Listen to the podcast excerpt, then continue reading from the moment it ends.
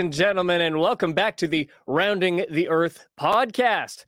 Rounding the Earth is a popular newsletter series published on Substack, written by applied statistician and educator Matthew Crawford.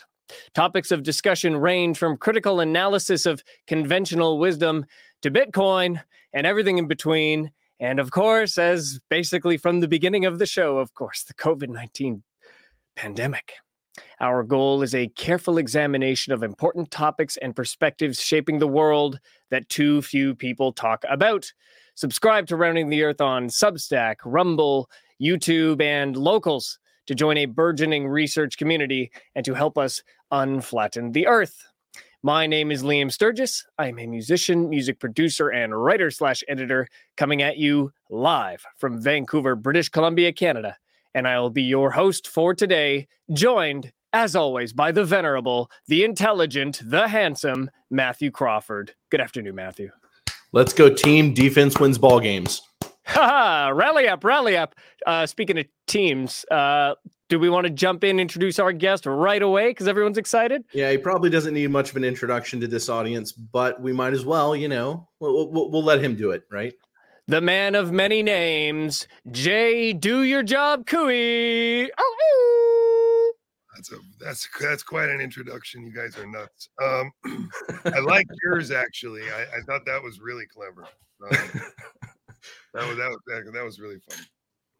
Well, uh, welcome so back. J- JJ JJ has uh, joined us from the Starship Gigaom, where he uh, he pilots. Um, he is captain of a vessel that does what? Um. Well, right now we talk a lot about. Uh, again the coronavirus and the pandemic, but it's only because that's what I've been reading about for quite some time. Um, lately, we've been actually talking a lot about this clone war that's happening. Um, and by that, I mean this argument about the role of RNA infectious clones versus the quasi species swarm and which concept is more important for which part of the narrative that we're currently going through. And, uh, it talking about those two things has got me a little bit more attention than I had previously, and it's not all great. Um, some people got really mad because they take it very personal if you walk with them for a time and then decide you might have walked the wrong direction. Uh, I'm I'm freely admitting that part of my sort of change of heart about some of these things is is um, the, the the history of that means that at some point I was pushing parts of this story that I no longer believe are are necessarily true. And so that that's that's kind of a painful thing to go through as a person, but it's much more eh, eh, uh, bewildering to see what happens to the people around you as that you realize. Yeah, you know, uh, it, it may be good for everyone in the world to take a moment and go, you know what? All of us have been fooled by some things, right? And and but like it's good to reorient yourself to principles, right? Um, you know, uh, try to figure out what's going on. Maintain your morals as you do, right? Like, like the the big picture things are still the same as far as that goes. Like the the root, the root of what needs to happen, uh, the root of yeah, we're we're going through something huge. You know, um, I as I've said many times, I think that we are that ultimately the, the core of all of this is that we're going through a ma- major global financial um, you know tailspin and that uh, that you know the military banking complex was getting out ahead of it. And a lot of things that that have been part of the matrix for decades um, got sort of repurposed for the moment.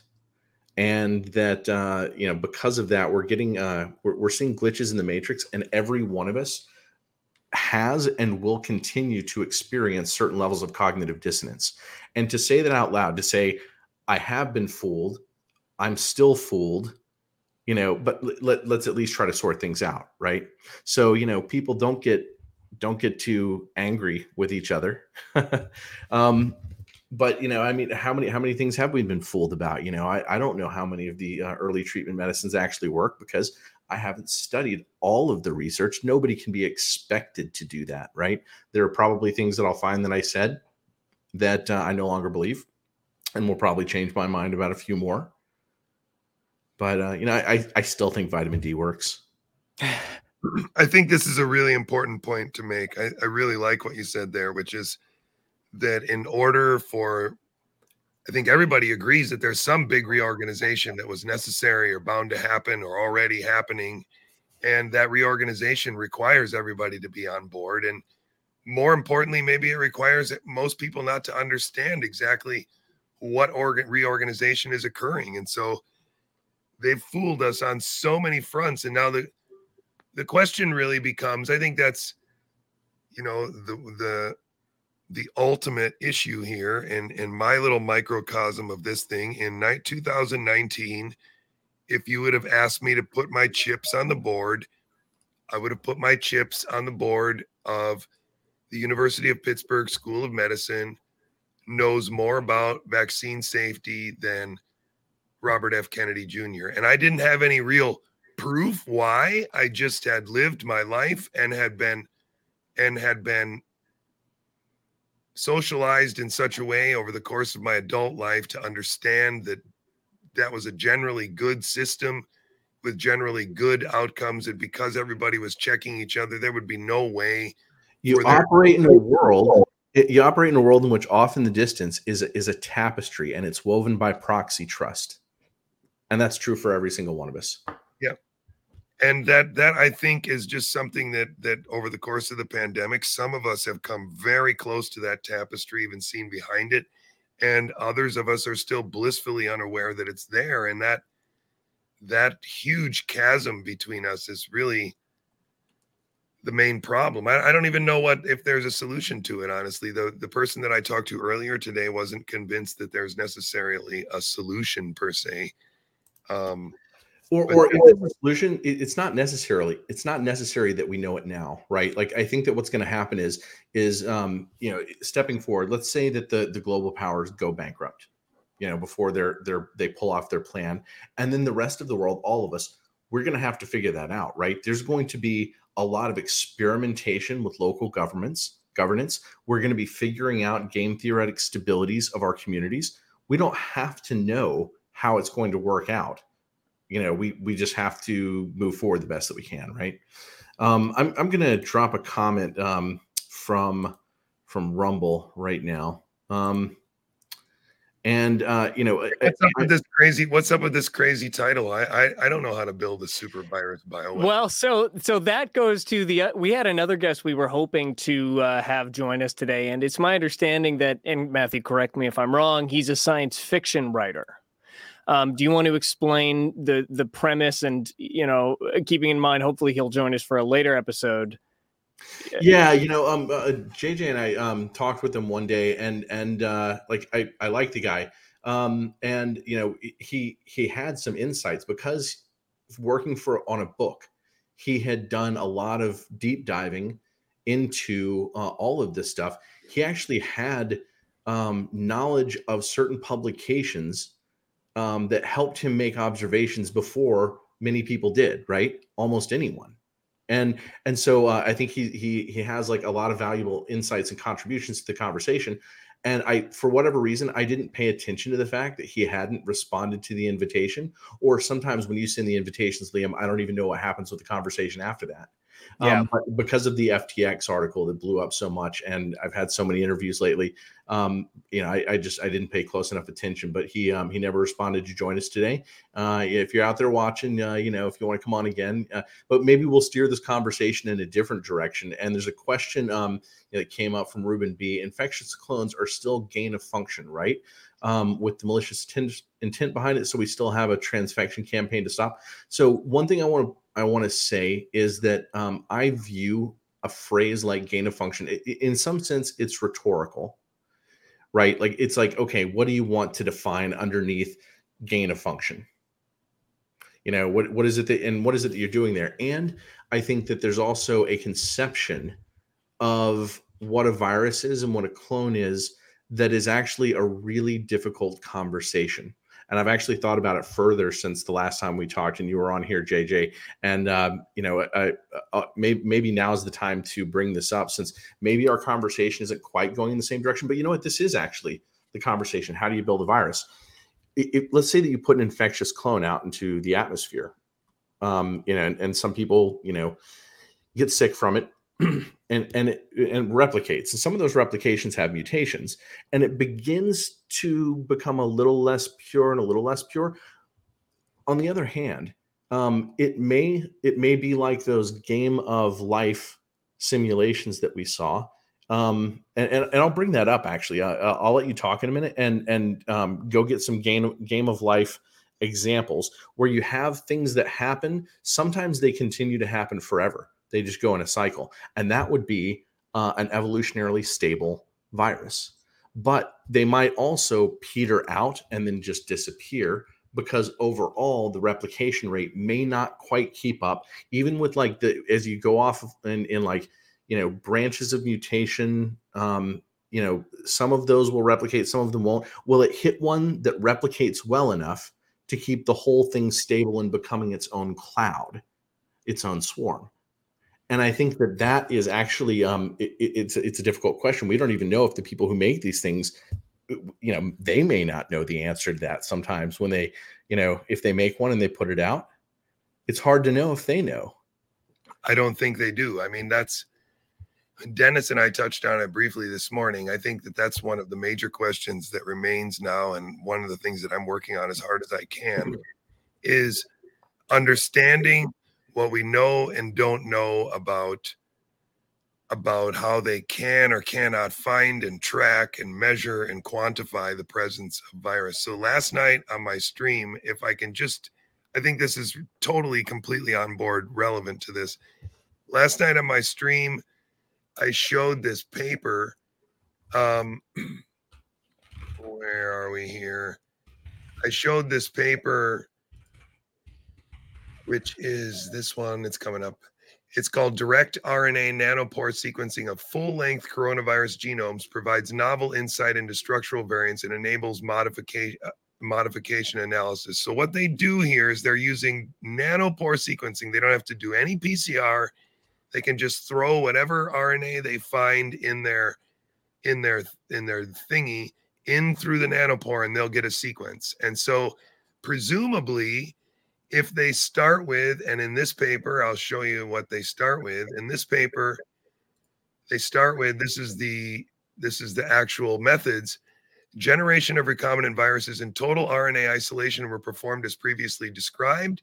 And then it says the briefly full length cDNA copies of the genomes of HCOV 229E. And then it goes list two other ones were engineered into recombinant vaccinia viruses and then those were th- those vaccinia viruses recreated that DNA in mass copies, right? And then they used that DNA. Where does it say?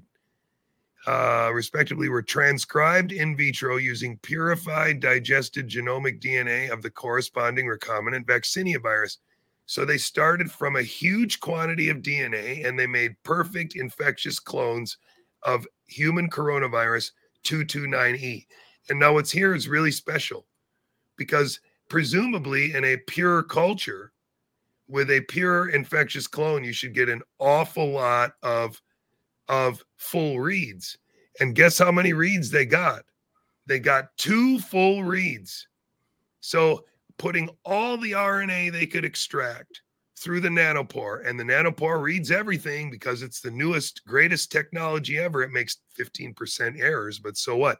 How many if you are suggesting that when you start with an RNA infectious clone, you put it in culture and then you extract the RNA that's produced from that, and you only get two full reads. What do you get from somebody who's sick? Never mind, what do you get when somebody is asymptomatic? This paper mm. is just before. Sorry, what? Uh, no, um, I was I was sort of humming to myself, like I was going, mmm, like that's interesting. So it's really strange because this should have been the optimal situation to get many, many, many, many, many full reads. And instead, in this paper, they only saw two. The average, the average length of read was like between 1,000 and, and 600 nucleotides. It's still very long, but the uh, the perp the point I'm trying to make is that even when you start with what appears to be a perfect pure clone, from cDNA and then transcribe it into RNA, when you look for the products of that infectious RNA, they were only able to find two full reads. And that seems to suggest to me that either their RNA capture technology is horrible or what they say happens when a virus copies itself is not what happens. and I think that's the case. And here's what I think happens. And I didn't explain it very well last night, but I'll explain it here.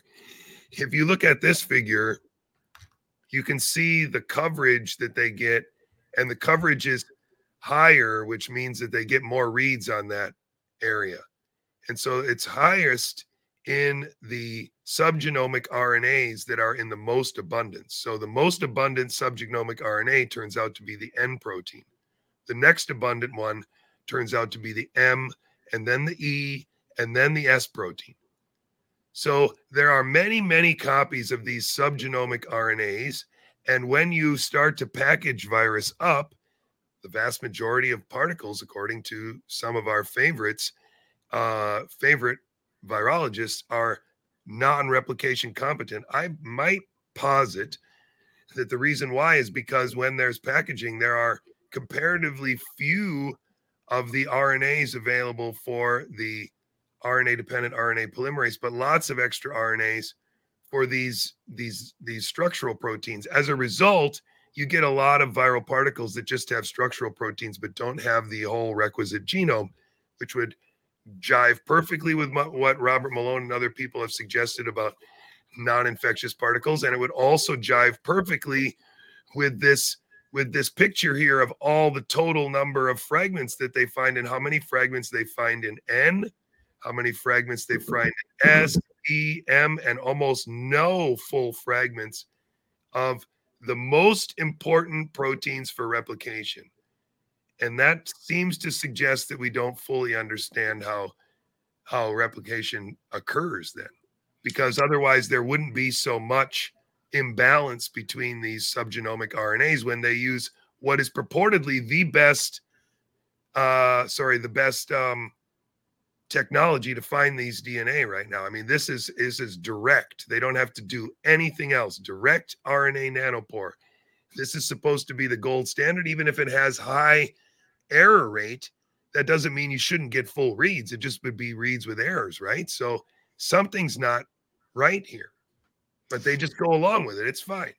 Yeah, this seems to suggest I've found lots of papers like this, and it's beautiful because you can go and look for papers in salmon viruses where they make cDNAs of salmon viruses and then do the same experiments. It's extraordinary. And so these clones, I think, are the danger in the sense of if you make this clone and then this clone, look at this paper again. Remember what this implies in I would love it if we could get Kevin McCarran on here or somebody to talk about this. But I think what this implies is that during viral replication, you are you are potentially shedding virions that are only having the N protein in a couple spike or only the N protein, the M protein. Well, that's interesting. Uh, other than the S protein, the N protein is one of the ones that was um, most immunogenic and the one that people most respond to after natural infection. It's beautiful and and, and one that we uh, that we had in uh, lots of the PCR tests. Yes, if I recall correctly, uh, S was most common, N was second most common, and E was third most common. That's correct. I think that's right. And, where's the E on the chart? and RF1A are still the primary ones they do. It's it's it's really neat to to be just peeling back this because I do think that it's possible that a lot of people are just so compartmentalized in their little field that they don't they don't know all this stuff, how this stuff kind of yeah. adds up to these to these incongruencies. I mean, it's it's real hand waving, and they don't know a lot about how it works for sure. And and when you when you look for signs, you know, just like I this this kind of is the same kind of observation as if there was a new cause of death, do we see it? In this case, if this is a pure RNA infectious clone of a known human coronavirus, and you put it in culture and then you get this kind of coverage on the on the genome then that means something about how viral replication works. It just has to. And it doesn't it doesn't work like they say it does or otherwise there would be a, at least some significant proportion would be full genomes. So, point of clarification. So, EmoCell on Rumble asks, or rather says, the mRNA in the quote unquote vaccine is the clone. They can't create a full virus, but briefer sequences and note they stabilize the mRNA pseudouridines. Now, before you address that specific claim, I do want to seek clarification. So, this the notion of the infectious clones and the possibility in in one theory of what's happened that infectious clones were made in large enough quantities to then distribute in one or more places around the world uh, at one or more points of time, hypothetically. So, is it then also the case? Are we still talking about infectious clones in, as EmoCell says, the case where they're being manufactured in the cells of the human recipient of the transfection, or are they entirely different things? No, that's entirely different things. So when the MR, the RNA of the vaccine, or I would call it transfection, is injected into people, then you are, depending on the purity of the RNA, you are making protein somewhat related to that sequence. Um, that's a but whole. by no means is it a clone. And I it, it only has about a, like a tenth of the the nucleotide sequence, right? Right. And no, the, the the idea of a clone is is somewhat caught in this in this picture.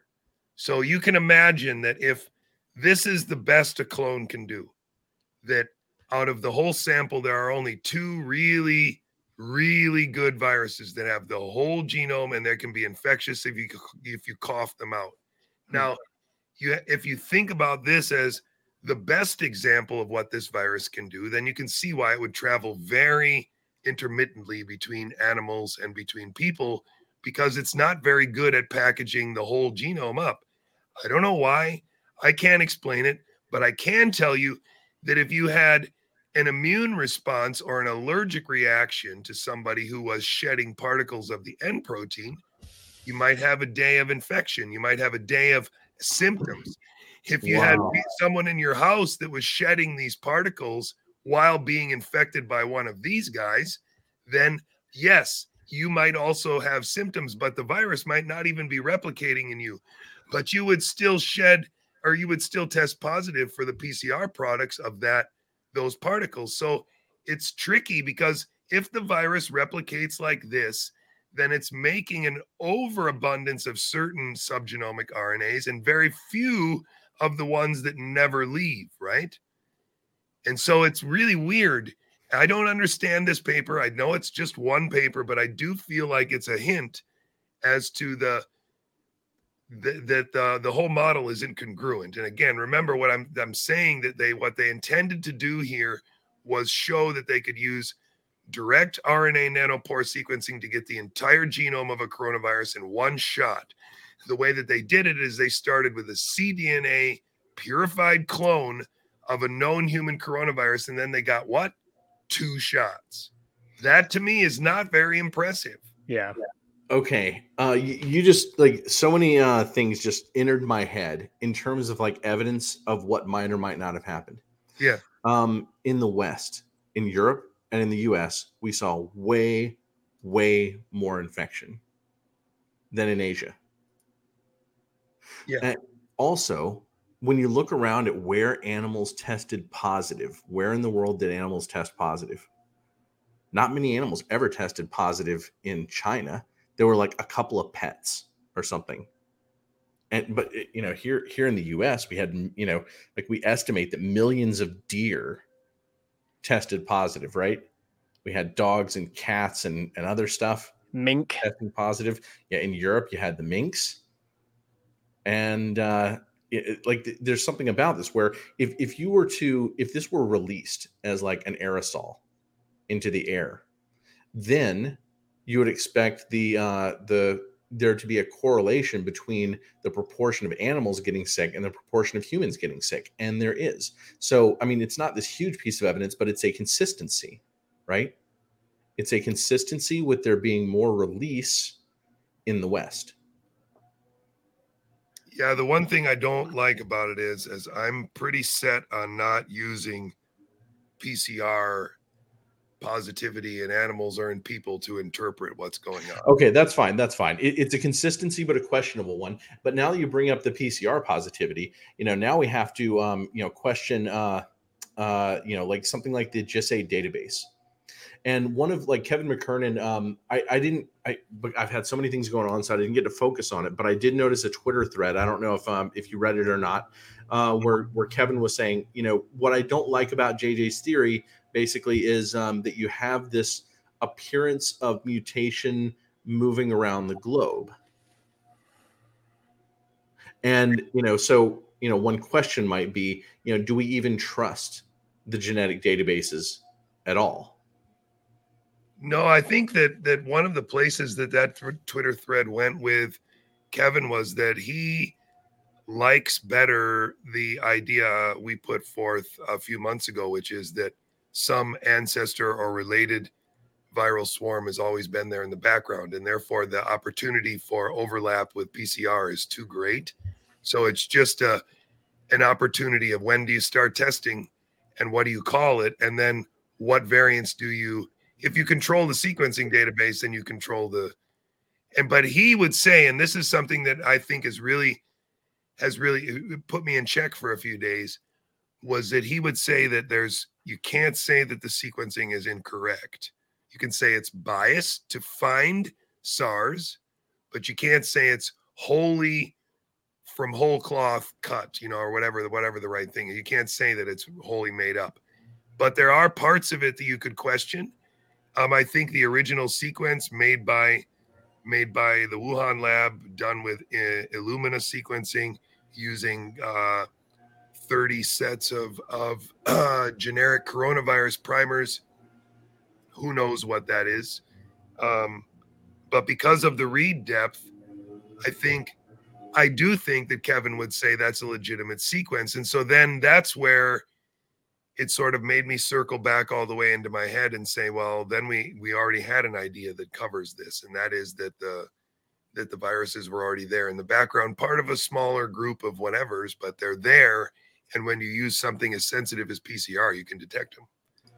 So I'm I'm traveling back to um, early beginning of this this year. Um, the point at which you and I started to talk more was the point at which I um, I started publishing uh, the Omicron hypothesis. And one of the things that I want to point out was, um, and, and I got pulled off of this to work on the DMED project, which which in retrospect seems a little bit interesting to me. Hmm. and yeah. uh, well, you know, and and that that that's been its own interesting ride even since then. Um, but you know, one of the things that uh, I want to point out is that that well, you know, GISAID, there was a there was a guy raising noise about GISAID, and um, and I can't remember his name. Let's see, what's what's his name? Um, oh, here he is, James Taylor. James Taylor was this Johns Hopkins researcher who was kind of shaking, shaking the fence, shaking the trees, saying, "Hey, um, you know, let's go ahead. Like, like we should be making this open source so that everybody can see and work with this." And then suddenly, this this young man dies. You're Funny joking. how that happens, right? You're joking, right? No. Wow. I didn't know this little story. I think I may have told it to you on the phone very briefly, yeah, right. but I, I, I, couldn't remember his name. I didn't know the story that well. I still don't know the story that well. It's just, it's an interesting little thread. It sure is. So, you know, I like I've I've wondered the degree to which we can know, you know, uh, how how high fidelity this database is. Now, of course, that's that's in addition to the fact that um, there was something very weird about Omicron, which is that in GISAID, there was the publication of an Omicron uh, sequence in July of 2021. But supposedly it didn't emerge until October, late October 2021. But this, you know, uh, you know, uh, another researcher, Sandeep uh, Sandeep uh, Chakraborty. Which do you follow? Did you follow him, JJ? I did not. No. Um, he seems, he seems to be a smart guy. You know, um, I, I put him on my Twitter, and of course, uh, Twitter never shows me his tweets unless I go out and seek them. so I, I'm, I'm pretty sure he's one of those, you know, shadow suppressed uh, people. Um, but you know, he he found that, that record, and then boom, it got deleted right after he found it. Now, So I call into question. I do remember this story. I do. I call into question how much we can trust these databases. Can you explain what made that an Omicron? Like, why why is it asserted that that was an Omicron strain that was collected? And narratively speaking, it seems it was collected too early. What? Why do you assert it was an Omicron sample? Well, it's just you know looking at where the mutations are. Okay. Okay. Weird. Well, you know what I realized yesterday is because again, I'm I'm approaching this uh, from trying to put it together uh, without without the same level of mathematical or scientific expertise as you guys, but a decent feel on narrative. And it occurred to me that at the time that Matthew was talking about the Omicron strain looking like it probably could have been from a lab directly itself, uh, you then had a almost an institutional acceptance of that. Now, what I mean is, you had Bill Gates on TV saying, "Oh, you know, Omicron came out and it sort of acted like a natural vaccine," and which is sort of what a lot of us were saying at the time in a positive sense. Like, hey, look, it looks like it's it's doing something good. It's either uh it's either making it so that everybody's going to get COVID and then develop an immune response they may not, you know, have had yet if they hadn't caught COVID yet. Um, and then now, fast forward, it kind of feels like it's part of the narrative too, hypothetically. Where yeah, if, I was I was suspicious immediately when I heard him say that. And, Right. uh, and and I tried to warn people. Like there were people going, you know, this is like a white hat operation. yeah, And I, you know, like the the moment I heard white hat operation, I'm like, okay, you know, this is built from the same skeleton. It's just got a few little tiny pieces. Let let's be realistic here. and here's Built- why. built Here's from why. the same backbone. because because and it's only with the benefit of hindsight but and and i've never spoken to andrew huff um and i've uh i have limited interactions with charles but it's uh, charles rixey but andrew huff right now isn't that sort of his big assertion uh that these coronaviruses jay as you've described the research has been into whether these can be used as um uh, as essentially what Bill Gates described, right? The ability to transport a vaccine, like in the context not necessarily of a gene therapy, but more like as an aerosolized virus, right? But it, the the thing is, you have gain of function is bad, but what we're trying to do with it is good, which is attach things to these viruses for for benefit. So I I I I don't know, but it Which, which feels would make like it easy to to like have releases yeah that are just sort of, sort of publicly known about. and Yeah. have people not question them. a pretext for that. Yeah, a pretext. Yeah, yeah there we go. I I don't want to lose the topic, so don't let us go off topic. But there are a few papers from recent, um, both recent media coverage of them and also recently written about the idea of whether or not bioenhancement without the knowledge of the population is okay. Yep. Moral bioenhancement. Mhm. And And- and this is where the language gets tricky because I think what some people have pushed back at you over is is like you know what do you define as gain of function, and this is this is an understandable conversation, right? Like at some level, it's rhetorical. When you come up with terminology, you have a set of criteria. Does it is it part of that, or or is gain of purity? Could we could we just say okay, gain of purity is a subset of gain of function? Uh, you know and it, it- it's it's like a subset that's sort of like an edge case in the definition maybe but it's the important part right the important part is the edge case like i and, and i i've never answered the question as to what i think about the terminology because I, I don't even know what the official definitions are or whether the official definitions matter right? Right? Like it, In it may be So in a way they do. Think of it this way: if if teenage behavior was classified as um, uh, some category which sounded really bad but wasn't really relevant to what teenagers actually do, um, then it would be pretty pro- uh, problematic. And I feel like gain of function might be one of those categories where they've created a whole concept and mythology over here, which is not the danger. and it is by specifically describing it as a a special case of experiments they have created an illusion where these experiments now really do have danger you know yeah and, like, but maybe that that doesn't mean that gain of purity you know doesn't fall under it. It just means that they are um you know casting an illusion to cause us to focus on the rest of it. Oh well i was thinking i was thinking I I was supporting 100% the idea that the semantics of gain of purity are not trivial and that i think actually it might be a step forward in the sense of putting gain of function in a category that we can address it separately from a well established obvious purity problem. And and i i know that the most of the people that are involved in this are not willing to have this discussion simply it feels like as though because that distinction would would undermine something that they they want to maintain. I don't really get it but uh to me, it's a very significant thing to figure out that the biology of coronaviruses is not all it's cracked up to be, and that when you when you say something like I've said over the last couple weeks, and then people throw a bunch of things at you from all different sides, it's all the same thing. The latest thing that everybody's saying, I wish Jay would read a paper about proofreading in coronaviruses. But then if you look for papers about proofreading in coronavirus, the seminal paper is by Mark Denizen and Ralph Baric.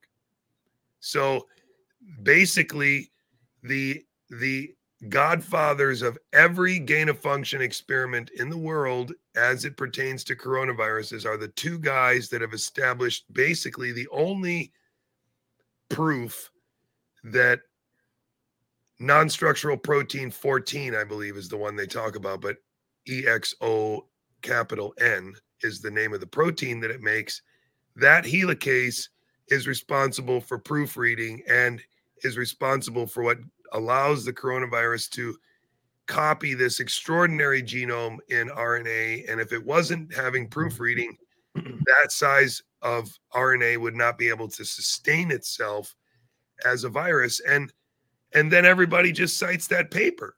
And now coronaviruses can do proofreading. And the real proof in that paper is that they did a point mutation in that in that in that protein and then they showed that there was more mutations in the sequence that they got but it's not really clear to me if they you know mutated something else and didn't get changes or or mutated a couple other proteins and it's everything was still fine. And and it's not really clear to me when i look at other papers how it is that they can even establish what percentage for example of the of the viruses that are produced during trans or during replication are actually useful. No one's ever really been able to measure that because how difficult it is to measure anything. And so at the same time as that, we have we are assuming that coronaviruses work in these very specific ways, which include again being able to replicate themselves at high fidelity for three years or more. And we can we can sequence them. And it's it seems dubious, and I'm just not yet fully equipped to be able to tell you where and how. And I hope that with Kevin's help, I can get there because simply there is a difference. There's lots of genetics that we can do, and we can do full throttle. And all of those genetics tend to start from prokaryotes, and they tend to start with bigger organisms that have more consistency in the genetic signals that we're looking for. The best example that I have is that metagenomic sequencing was very famous for being able to take a sample from a patient and look for the different kinds of bacteria that were present just based on shotgun sequencing.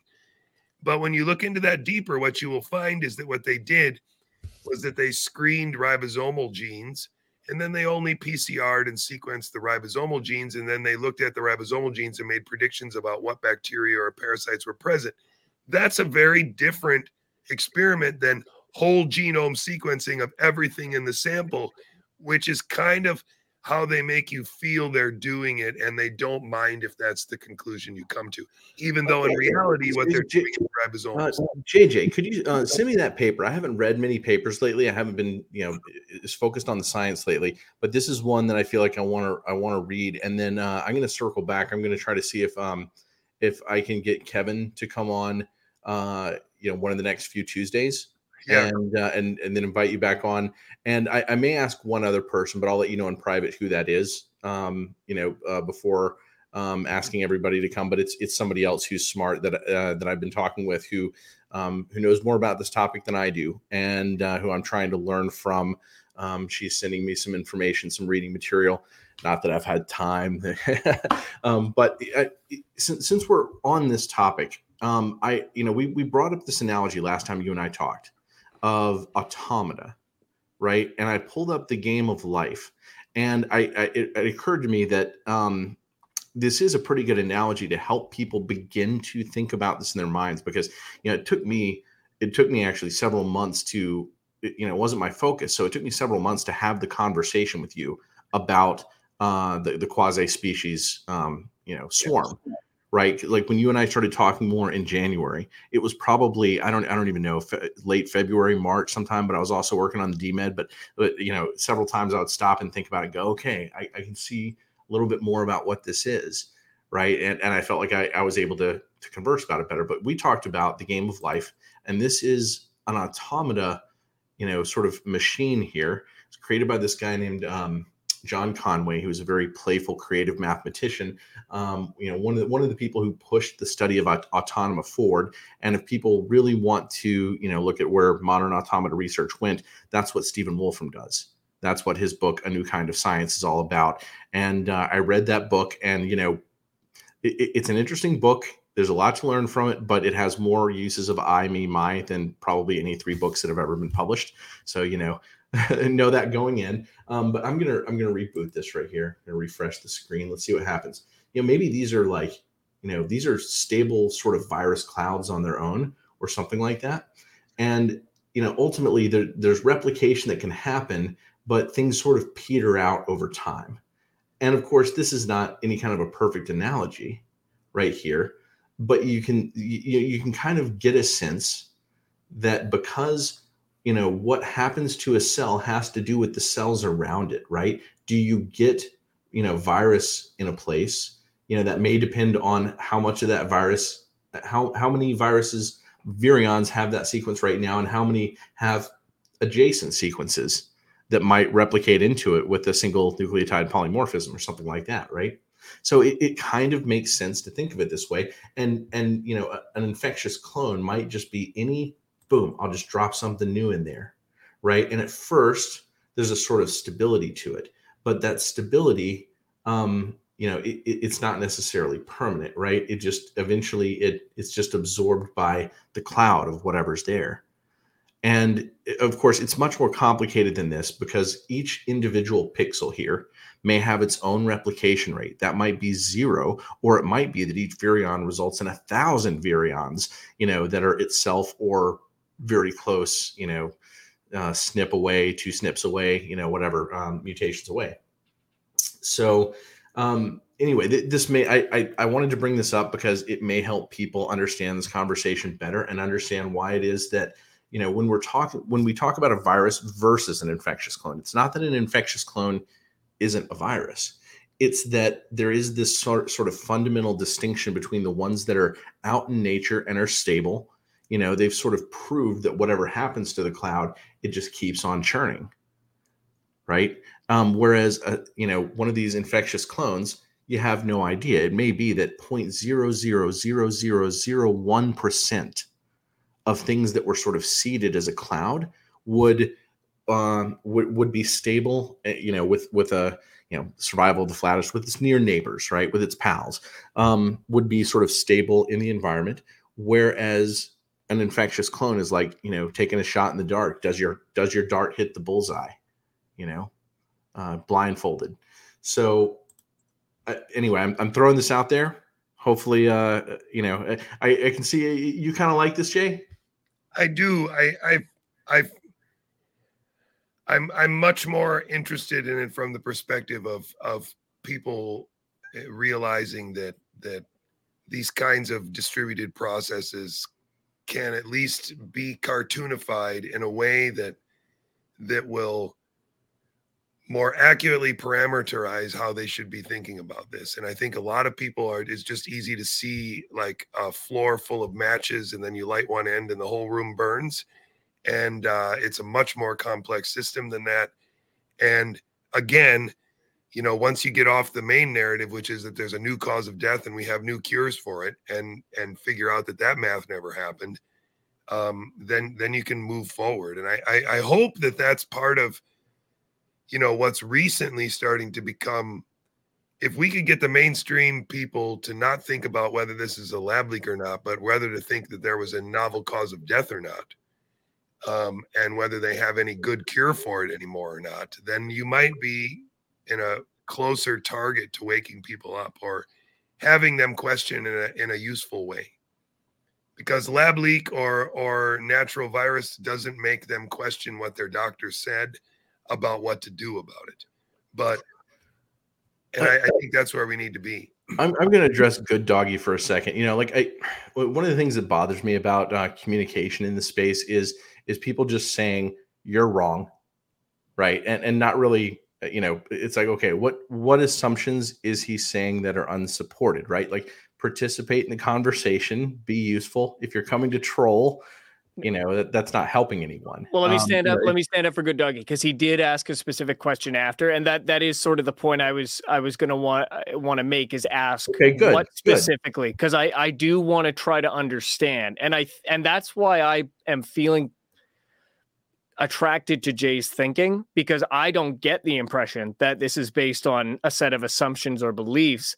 I think that's perhaps a misunderstanding of what Jay's saying because isn't the whole point to kind of go back and review a set of assumptions from the most basic all the way down to the most complicated and the nitty gritty, as someone else pointed out, we need to get to. Um, so, so that, so I think it is important. What specific assumptions? What what is Jay missing if he is? But then also the specific question he had followed up with was um, if Jay has any predictions for the winter, and I do think this is relevant to what he's trying to understand, even if it doesn't seem totally relevant. So, do you have any predictions for the for this winter, which we're I suppose almost in? Um, I I, I feel really like this is where, um, this is where the sort of the the line where my expertise as an armchair virologist and an armchair immunologist we don't i don't have that data and i don't have a good sense of how that data has really progressed from year to year like somebody who's worked in a hospital their whole life. Um, i have the impression that there is the possibility because i've read the same things that a lot of other people read that there are people out there because of their regular inoculation may be in a state of immune suppression and so maybe they will get more sick this winter but or or that um, social distancing kept the kids from getting as many bugs and as much immunity as they did, you know, for a year, and suddenly there's uh, excess catch up or something like that, all at the same time. Yeah, it could be all at the same time. I mean, that that is possible. I don't. We we may not have flattened the curve. We may have lifted the sheet and thrown it up. yeah, I I tend not to think that that that the kinds of things that we did really made much of a difference on how kids got sick but um and i like to believe that that the the viruses that were there in 2019 didn't change so much between 19 and 21 that when we did go back to normal or almost normal with the kids that they were still fine.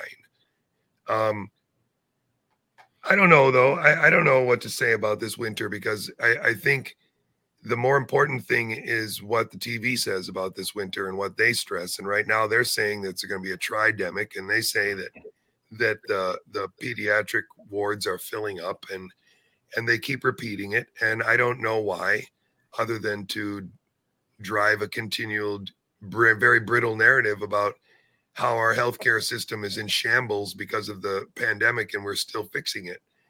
Um, um, by the way, I, am going to throw this in here because I wrote an article about it maybe a couple of months ago. Is that um, in in the middle of crises, um, uh, the military uh, sends in people, um, not even like the CIA, but military intelligence sends in people to newsrooms uh, to begin filtering the information that comes out, and that alone uh, turns out to be very interesting in a case like this. You know, maybe maybe they really do know you know, what this winter is going to be like because you know they already have that information ahead of time. And and it's also one of those things that sort of keeps people tuning into the mainstream media because as much as they lie they're also the sources of some some little pieces of key information. And you may not know which unless you're really really paying attention to to what's going on right? But it, it may be that they only feed you correct information when it, it serves their purpose and maybe that purpose is you know a little bit more panic. Um but you know of course I think that everybody uh, I reminded people this, and somebody else reminded me of this in 2020, and I've never said it again. But you can go back to the 1970s and see that hospitals operated on a whole different level of capacity back then. And we had excess capacity in all of our hospitals on purpose. And in the modern era, excess capacity is wasted space. And so hospitals and staff and and and space is allocated in such a way that between 60 and 80 percent of it is full all the time. So if they say that the pediatric wards are almost full what they're really saying is our business model is perfect right now. And i don't see that as oh my gosh where our system is overloaded. If you if you set it up so that you're going to run out of food every day and then extra people show up and people run out of food you shouldn't be really surprised right? And that's how they do it. They set it up so that in the peak of the season, all the beds are full because that's the most economically uh, lucrative model. They don't want to have 20% per capacity and staff and space all the time. That would be crazy. That's and, and have in the 70s though.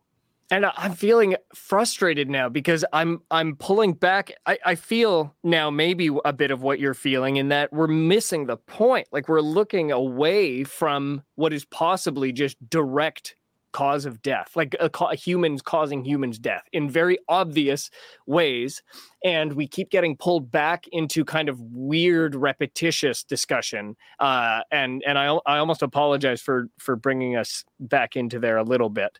But you're totally right. Like we have a hospital system set up that I think everyone kind of understands now works the way that you just described. We have policies now that everyone more or less understands uh, even if they're not focusing on them, which is the problem. Uh, we have policies that are resulting in deaths, recklessly or otherwise. And that's why I go back to I think Denny has been right since 2020, where he said this is iatrogenocide. Uh, and and I, I kind of want to join you in feeling like I'm in this moment, I'm feeling a bit panicked actually about how overtly uh, misdirected we're allowing ourselves to be perhaps perhaps. So uh, looking at there's a question down at the bottom here. Um, how could anyone sequence a swarm accurately? And this is a really good question that i've actually thought about a little bit myself. Um, you know jj you probably could answer it better than i can but my my first answer is you you don't get to sequence the whole thing ever right? Like you know, and you could swab, uh, you could swab the oropharyngeal cavity, you could do lung lavage, you could swab the anus. You're going to get different reads from these places. Is that right? Well, let me let me. There is a couple papers that tried to do that. If you use the same primers in all those places, you don't get different reads. I don't know what that means. Oh, really? You, you get yeah. the same reads. Interesting. Yeah, they didn't well, I, I, wouldn't have assumed that you did, but that's that's good to know that was one of the things that Harvard to the Big House, for example, said was going to happen that the swarm was going to move from tissue to tissue and eventually it would revert back to its original form, whatever that was. And I, I, I haven't seen any papers when they look for it, they don't see the, the kind of single nucleotide changes in different places in the body that they thought they might see. Well, then that that's evidence against the theory that Omicron was like this rapid channeled evolution uh, through like one AIDS patient, which like uh, there's part of me that just wants to smack whoever says that every time they do. yeah, uh, it's it's it's uh unless we can see the original data of these kinds of sequencing experiments, it's hard to really say. But the technology that they use is metagenomic sequencing. So they amplify very small fragments and then they use a genetic or a computer algorithm to take those fragments and align them to expected sequences. And so it's not clear to me except that I guess what they did with the original sequence, what they purported to do was align these fragments up to a consensus coronavirus genome and then allow them to fill in the holes of the S, the N, and whatever sequences they found is what they put there. And then the, you know, the percent that it resembled other coronaviruses was calculated. Now, I I can only just show you the paper, and you can they show you the uh, I wonder if I have it. I don't. I don't think I have it right away. I can get it though while we're talking. But um, they just show you the the the overlap of where the little reeds go, and um, it it's not. It doesn't look wrong to me. It doesn't look like anything disingenuous. It looks like how uh, a meta sequencing should happen if you presume you have a coronavirus. That's what you'd see. So when when Kevin challenged me the other day and said, you know, I I think you're going out on a limb here if you're going to say that all metagenomic sequencing is just kind of fraudulent because he's pretty sure it's not. It it, it took a little bit of wind out of my sail to be really honest because I thought, you know, I, I I had something that I could also give to some other people that you know might bring us closer to being a united front but well, it, it's a big it's a big leap in in thinking right there there are going to be wrinkles to smooth out yeah um, and okay. so, yeah, um, we'll, we'll try to have that conversation again.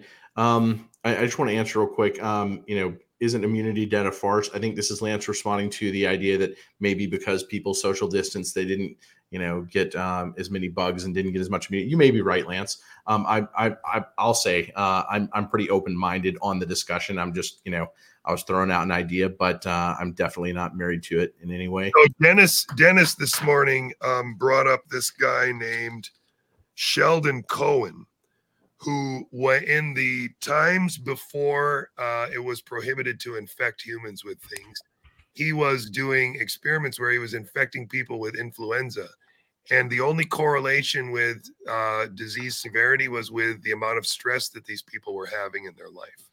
So that um, why did I bring that up? What were you just saying there? It was something very relevant to what Matt was just saying he asked about oh where is it isn't immunity debt a farce isn't yeah, yeah right so, immunity so if these if people have been as a result of being penned home in their homes with their kids or their mother-in-laws or having trouble working remotely or if the wearing of a mask or not wearing a mask or being around people that are wearing a mask or not is all stress then everybody's immune system is going to be necessarily uh, suppressed. And that's at least there are i think there are quite a few uh, not connected lines of of research that have indicated a wide variety of stresses make you susceptible to infection susceptible to sick behavior as it were. Yeah. And, and so this jives really well with that that if if over time we are just stressing everyone out more then this winter is going to be worse than the last one. And and as the stress increases then the general sickness in the population will go up and I just want to say, I believe it was his students he was infecting. So it's not necessarily yes, something that we would recommend uh, no, no. people do these days. That being said, tremendously valuable insight. Now, my question is Has, uh, to your knowledge, has that research been replicated in the same uh, uh, formal uh, high quality setting i know there's plenty of observational you know reasons to say it's true but is there more because that was a while ago. Is there any more modern confirmatory research there? Would, if i was to look for it i would look in, into something like veterinary lab science stuff where you would look at animal welfare welfare. Mm. and i bet there's some literature that's not used to make this argument but it's used to make the argument about best hand, best practices in animal handling. But if you could find an article that was looking at best practices in animal handling i bet you could find one that showed that that certain obvious practices that lead to happier animals let's say make make for less pathogenic problems in a in a in an animal facility. I bet that's very true. I just don't know where we would find it or what we would look under but that's where i would look first. Makes sense. So we have an interesting question here. Why does andrew huff and i hadn't heard this before why does andrew huff believe that gain of function uh, accelerates evolution by 100,000 years. I don't know what this refers to. Do you, JJ? Uh, yeah, he was on this interview with Kim.com the other day, and he kept repeating it a few times that gain of function research accelerates the evolution of the virus. Okay, I, have listened to part of that interview. I've got it paused right now, but uh, it may be that it, um, you know, I was working and that passed by without me understanding what was being said. But um, you know, I'm I'm going to go ahead and just and just say this out loud. Um, so you know, I, I and Andrew Huff came in and worked on. oh, you know what's coming? I don't know. I'm just guessing. You're you you whenever you warn me, you're just going to say something out loud. It's usually something. well, okay. So um, when I started working on the DMED, um, which uh, I, I did about 85% of the work on on that. Um, but a- Andrew Huff was brought in by Thomas Renz to work with me because the the pile of stuff to do was just so enormous. Uh, it turned out to be so enormous that it would just never get done. Um, but basically, uh, Andrew Huff came in and he did um, what I'm going to call one percent of, of, of the work, and that his his part made no sense. But he, he, he was inserted into the chat group where we were discussing the work the whole time, and my wife is in there also, and she's a biochemist, and my wife is is um, is a you know bioterrorism defense specialist, and she's very good at being a fly on the wall. Uh, and you know she she would hardly ever say anything in the chat group, but when when uh, Andrew would say things about you know um, uh, you know biology, biological warfare, stuff like that, she would very often like turn, look at me, and go, "That's just not right," like over and over and over again. And and like this isn't something like this isn't something my wife does a lot, right? I mean, she might she might like if she if she sees somebody who says something and it's not like specific, it's not quite right, you know, she may chime in and go, "Well, there is this other thing," and and you know, like if you if you look at these experiments and you know they showed this or, but uh, I mean, she was just she was just like like there's something very wrong here.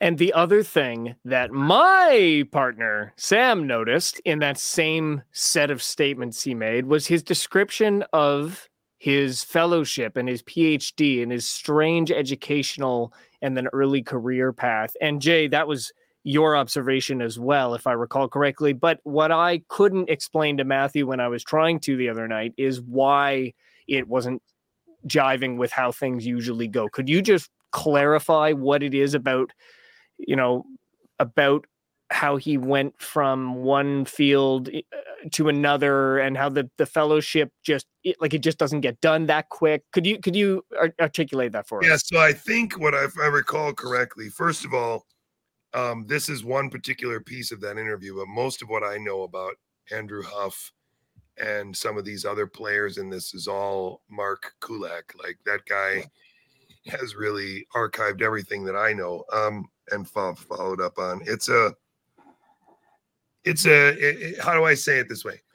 If you're in the United States and you have a research university, one of the the ways that that factory works is that people go through your university and take apprenticeships, which are called postdocs or PhD positions.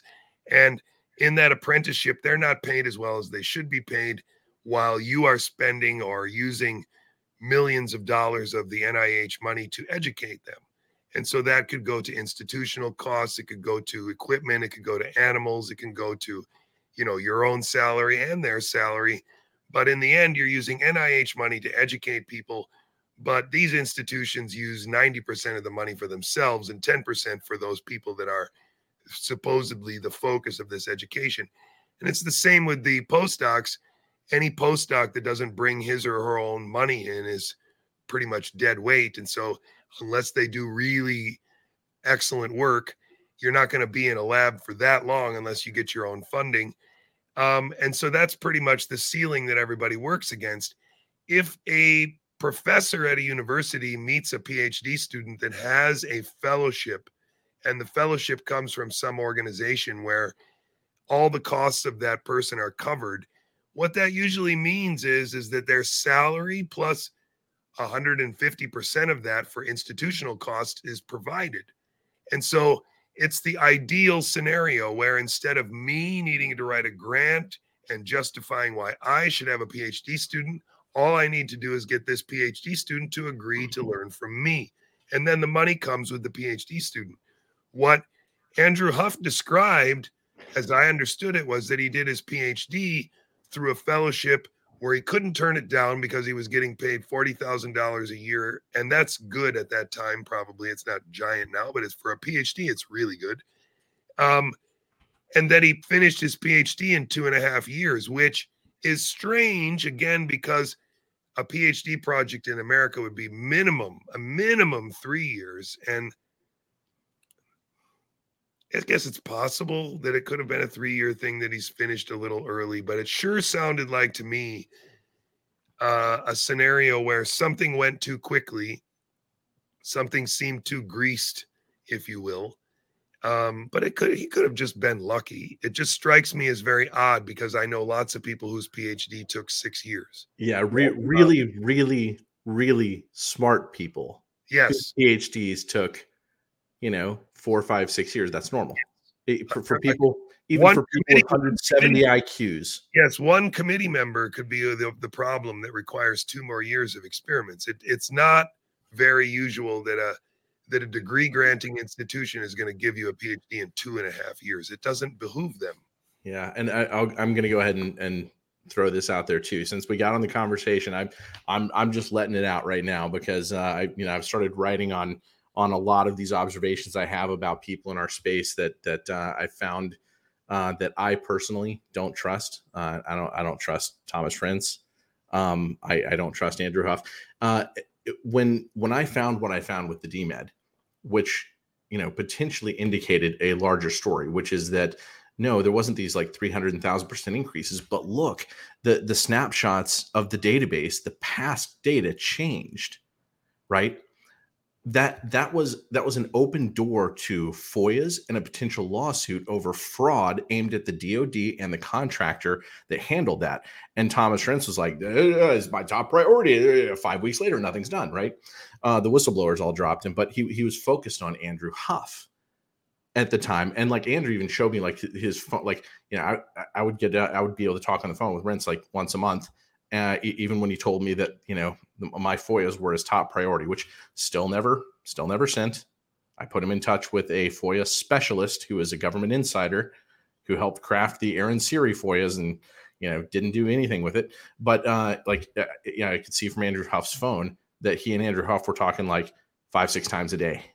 This way, at least at the time, right? I mean, uh, and and it seems like that that that continued to be his his priority from there. So. Um, you know what com- what company would have been in charge of the DMED data in the past? It's called Unissant.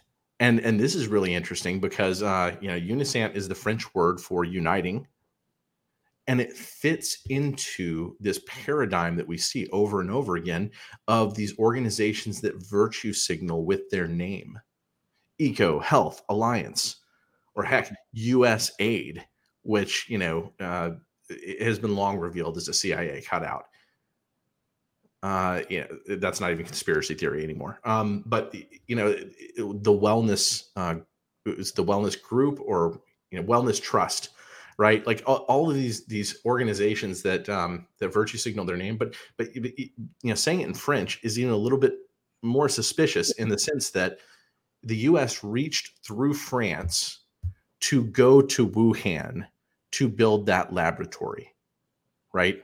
That's the best way to describe it.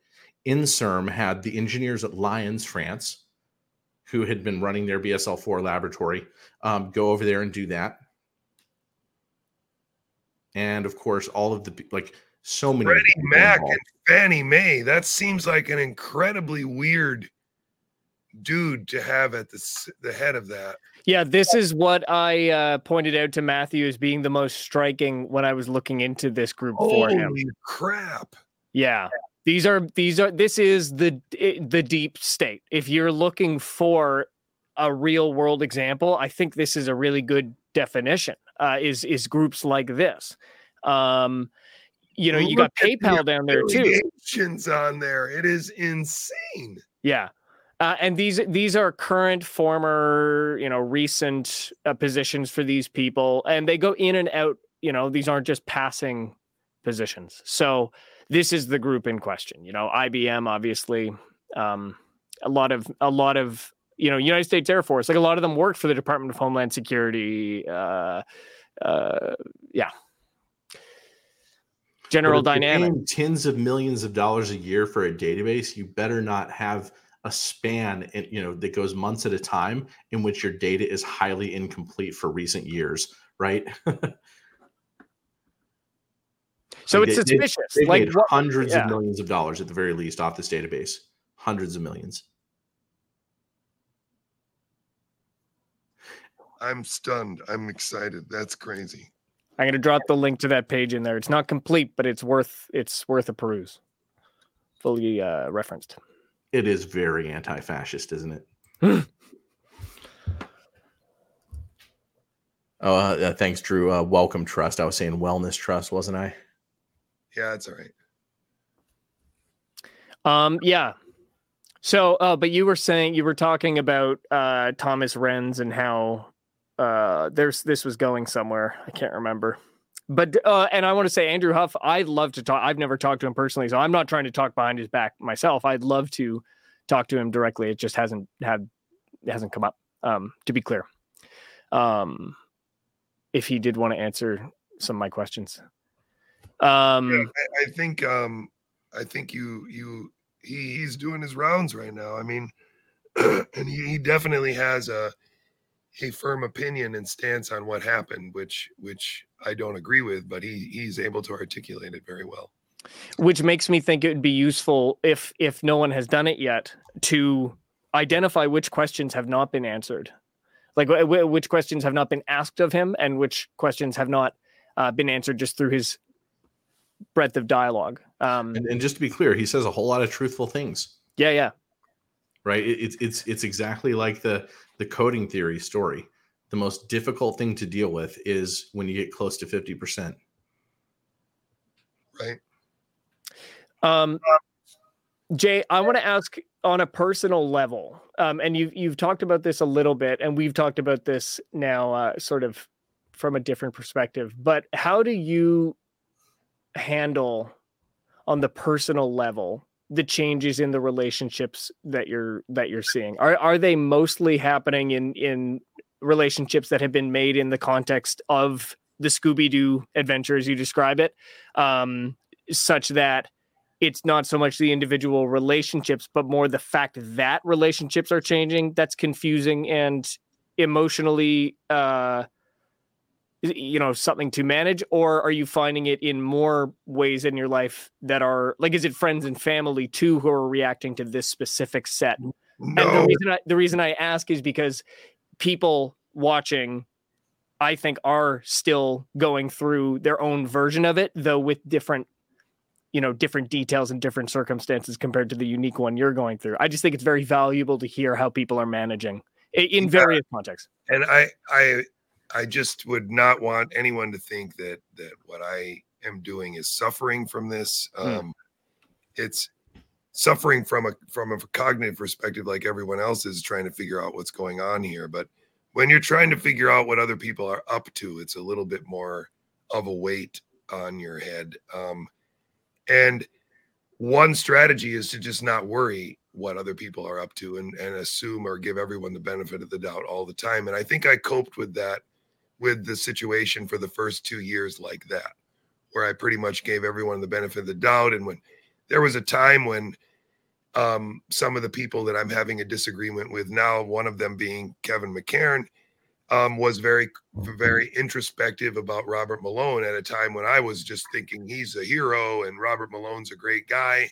And so we've, on a lot of different issues, we've, we as a group of, of people trying to cover this online have had different disagreements, but, but I'm, I am struck by the level of, of of certainty that surrounds the the fact that people think I'm wrong about this particular thing, um, and why it's so uh, offensive to some people to say that I may have been part of the apparatus for a while that fooled everybody, Hmm. um, and why that why that somehow becomes a personal attack. I know that I'm not always wording it the best, and I'm always, but I I also am keenly aware that very few of these ideas that are floating around in my head are uniquely mine and that listening to people and hearing things and reading things, these things all spontaneously get reassembled in my head. And it's very easy for me to believe that I figured it out when in reality it was arguing with Kevin McCairn.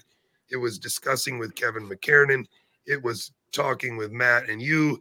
It was reading the newspaper and saying, what the hell does that mean?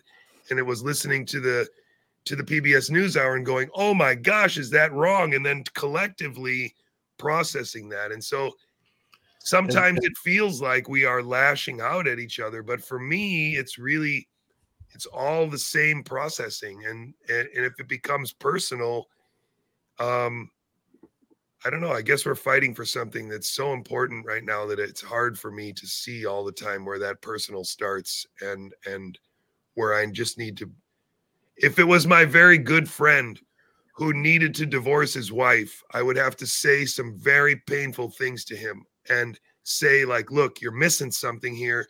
And if you don't listen to me, you're going to go off into the sunset and live this unhappy life and not understand. And maybe I can help you because I'm your friend. And maybe some part of this argument that that occurs over the swarm and the clone is really like that, where when people first hear it, it, it feels like a personal rejection, like you're rejecting my ideas or the things that I helped you to understand.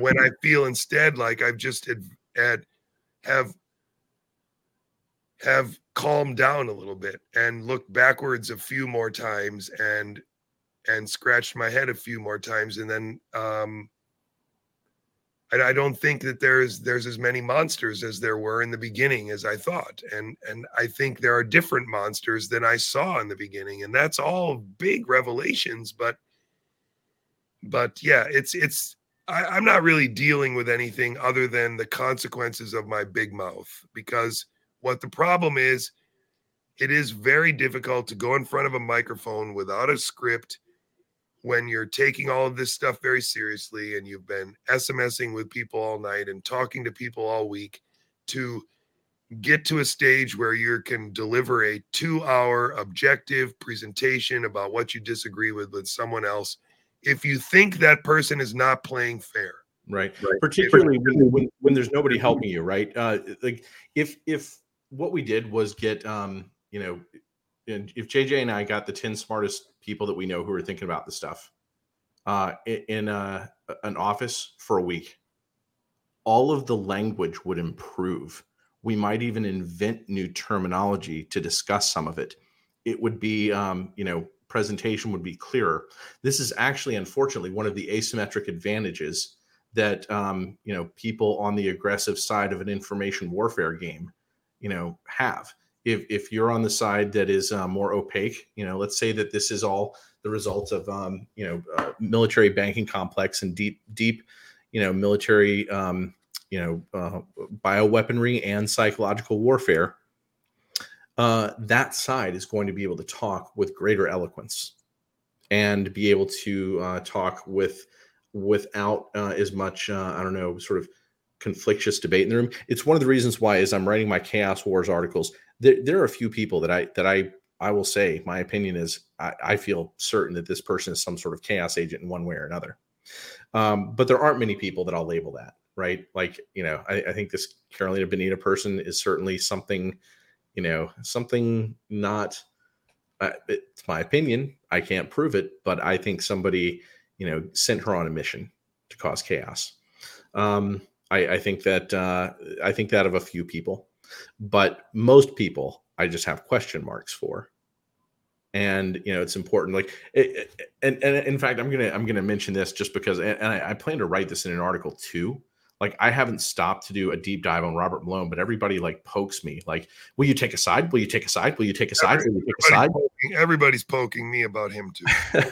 and and, and and you know, part of it, like here, here's part of the thing is, you don't necessarily need to, right? um, e- even if somebody is controlled opposition, while you may hear a lot of things that are right, that that if you if you use discernment, you can still gain value from them.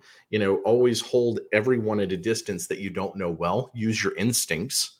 I had a great conversation with a, a woman from California who was a mayor before um, before the pandemic and talking with her about certain people on the phone she just had she had great instincts. And she was like you know people better start to learn to use their instincts again or they're you know they're toast. Um, and i agree with that. But uh, you know use your discernment. You don't necessarily have to judge people as all good or all bad either. There is you know without going deep on the subject there's a very real thought in my mind that you know certain people whether it's robert malone or andrew huff or anybody else may have been put in certain situations they did not understand when they got there. They you know they may have or they may in the future change course uh, or you know like we're, we're, we all have lots of information revealed to us over time and everybody has different interests you know? There may be you know the, the, there's very little black and white you know there's a whole lot in the gray zone. There's a lot in the gray zone. People have vested interests. People have hidden interests. Use discernment as much as possible and learn as much as you can. The the truth though of the matter of of the whole thing you know it, if this is some sort of global revolution let's say of the financial system which i i believe from beginning to end even though my view on what it is has changed a little bit right? Like we have more texture for that conversation. Um there are only a few things that are really important to talk about one is um that you know, there's certainly this aspect of the pandemic that it was just causing panic, causing chaos. It's totally suspicious the way people would suddenly change their mind in one, you know, unipolar, you know, polar direction. Um, that we pay attention to these things that we can absolutely say for certain, most. Everything else is secondary or tertiary. Don't let the noise of those things overwhelm your view of the big picture. The simple things first.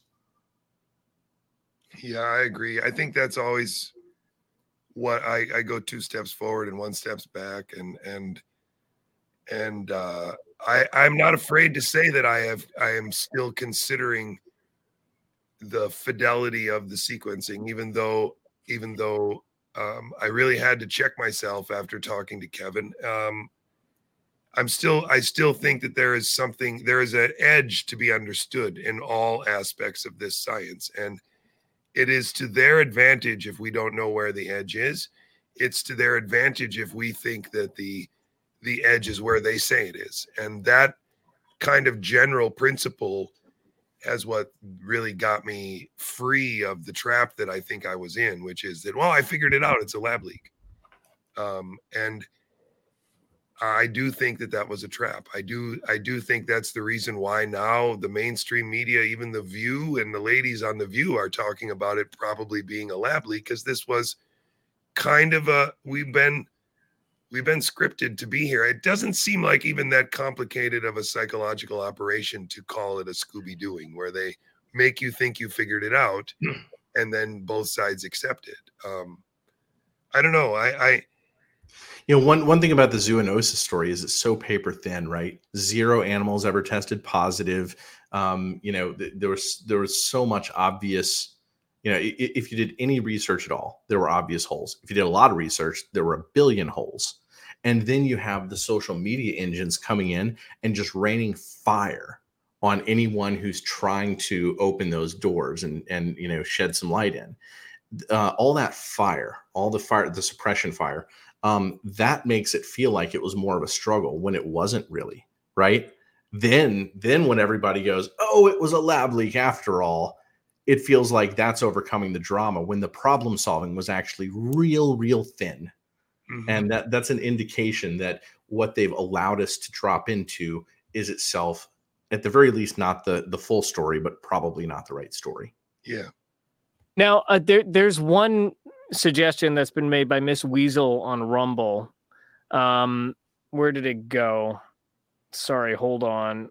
It was basically that the she, wonders if part of the reason people are so attached to the the Scooby Doo narrative of it was a gain of function lab leak is that that right now is possibly the core of some lawsuits and that right now a lot of progress has been made lining up to hold people accountable for that now i, I think that's a oversimplification because it's also just not necessarily true. There's a lot of different lawsuits in the works. A lot, several by RFK Jr. and Children's Health Defense, Robert Barnes, both with Children's Health Defense and Brook Jackson, and th- those are just a couple. There's so many, but do you think there is an element of attachment and, and feeling as though if we let this go, we've lost a good chunk of our first couple of years of work trying to unveil, not just on the narrative side, but on the legal side too?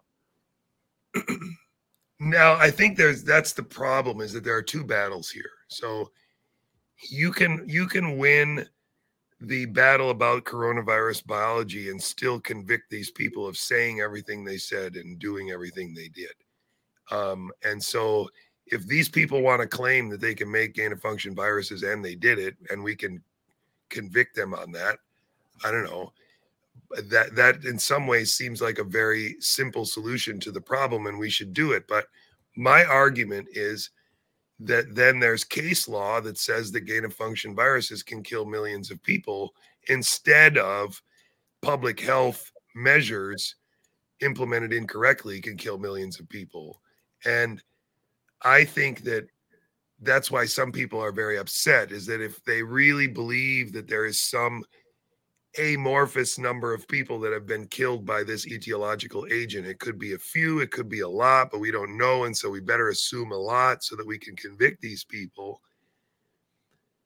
I think that's a that's that that plays into their long-term plan and their long-term game because then we haven't actually rejected their story um, in the in a very similar way that I find it very very much now part of the same fight that that if we're going to win the FDA is going to probably disappear. If we're going to win the CDC is going to be either removed or revamped or reorganized or something. Like all kinds of parts of our system are are in need of revamping or full burning to the right down to the studs. And and so this isn't an argument about what happened in February of 2020 so much as what allowed whatever purported to happen in 2020 to be an open door to completely ruin our system or or revamp it that's yeah that to me is is is so much about what this is about. And when you start focusing on the birds um, and and saying that it's really this bird, it's this bird over here, it's this bird over here, you're ignoring this, you know, huge pile of of other things going on. I don't know. And and to be clear, because the Department of Homeland Security is our third, fourth guest for the day, uh, we don't mean literally burned to the ground. To be explicitly clear. Um, correct. No, I don't want anything to be burned to the ground. I like the buildings. I just, I yeah. think that bureaucracy as it exists right now is something that needs to be revamped. Yeah, and so yeah. figuratively, that would be. Yeah, silly little disclaimer for the DHS. Well, you know what? Um, I I think I'd like to move toward um wrapping things up. We've been going for about an hour and a half. Uh, but one thing, I, you know, um, everybody let let JJ know uh, you know, um, how good he looks in the captain's chair. if you haven't, if you haven't gone to see the Starship, you should go check out his feed uh, over at. Uh, uh, oh gosh, what? You like Giga by I, I only go to okay Twitch. I only go to Twitch to, to watch you. So I, I half the time I can't remember that it's called Twitch. Um, but yeah, every everybody can go over there and check out uh, Gigaohm Biological on Twitch. And uh, I mean his his stream has been fire uh, a lot of the last couple of months. Um, and, uh, and, and thank you, Drew. Remember, uh, stick to the fundamentals. Defense wins ball games. Yes. So, uh, any closing thoughts? Um, I'm not dividing. I don't want to divide. I don't want to fight about it, but I do think that we have to stick to parsimony. And a lot of times, um, right now, I think that there are people that are set in narratives that have been reinforced by television and social media, and there are very few of us, as you said earlier, that aren't fooled by something still. And it would do everyone a good thing right now to recheck what we're sure about and and make sure that we remind ourselves that it isn't very much that we're sure about and even though i'm very good at coming off as though i'm sure about it Um, it really only works with my wife, and it shouldn't work with you. Um, you should be doing your own research and uh, yeah, and checking my work. Uh, I welcome it. I hope it. I hope it continues. Right, and this is science. You know, uh, it, it should be formed on a foundation of doubt. You know, it's it, always keep looking around. Uh, there, there's always a new vector you can shine light in and learn a little bit more. So, if maybe the only other thing I would say is that we have to stop discounting everyone as having these bad motives. Um, but at the same sense, I do believe we are at the stage in our progress as a movement to where we are now facing resistance from from growing as a movement from the inside, not the outside. Yeah, and you know, I, I said this in an article in just in the last few days. Um, I, I think that it's wrongheaded for us to think that we all have to be one unit, right? Um, we should be decentralized. You know, when you, when you can't when you can't squash any one thing all at once, um, when you can't make the same mistake together, right? Uh, it, it, it, on Wall Street, we sometimes call this the common investor effect. Mm-hmm. You know, mm-hmm. if everybody's invested in the same thing and you all make a mistake at once, even if you're really, really good at not making mistakes, it doesn't matter, right? It's one of the reasons why people shouldn't have too much power, but you don't all have to be on the same page in the medical freedom movement. You just have to value liberty and you know what? Up your game you know uh, uh, your epistemology your way of researching uh, your instincts uh, your way of your way of life like everything right? That that's really and truly uh, you know the best reason why we're here. That you know what we're going to do to move forward those the core values you know defense wins ball games stick to the fundamentals. I love it. I'm going to make a slide that says defense wins ball games. And put it in my startup. I think it's great. I'm going to find a uh, a Bobby Knight picture to use with it. I'm really excited. Well, good stuff, guys. The last little reminder I want to uh, put out there is that we are now on locals and we have seen a glorious um, increase in attention there um, in terms of both free members who are coming in to be part of the community and paid supporters. Um, so thank you all very much. And here's the great thing we want you to come join us roundingtheearth.locals.com. And as you can see here, we've got a, a free promo code. Um, look, your support is appreciated, absolutely. But the number one priority is bringing people into this decentralized, bigger thinking, critical thinking picture. So the link to that uh, discount. Yeah, and, and it's a great place for us to like drop like you know we, we drop numerous interviews of different people sometimes we drop jj's stream or um, you know I, I dropped one from mark kulacz actually i thought mark was going to be talking but it was just a it was it looks like it was just the twitter interview uh, oh, yeah. com uh, but, but you know it, it's a great place to just be able to drop like lots of news that relates to everything that we're doing too so yeah, yeah, and it's it's a good it's a good funnel point. I think we're figuring out all the utilities for it and one that i find is that we can in fact put uh, for example in this one post pinned to the top uh, all of the relevant links for today's show. So you can go there get a notification that we're about to go live and you see rumble youtube Odysee and then of course a link to Gigaohm Biological. So anyway thank you all for um, joining up on there. And uh, Jay, thank you again so much for coming on to our lovely little uh, unflatten the earth think tankathon, um, anytime, as I like to call anytime it. Anytime you have a seat at the table in your clubhouse, I love to come by. Fantastic. Okay, Matthew, any final thoughts before we play that iconic outro music? Defense wins ball games.